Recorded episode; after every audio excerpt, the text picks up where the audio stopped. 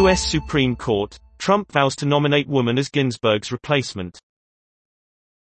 The U.S. president says he will announce his nominee to replace Ruth Bader Ginsburg next week.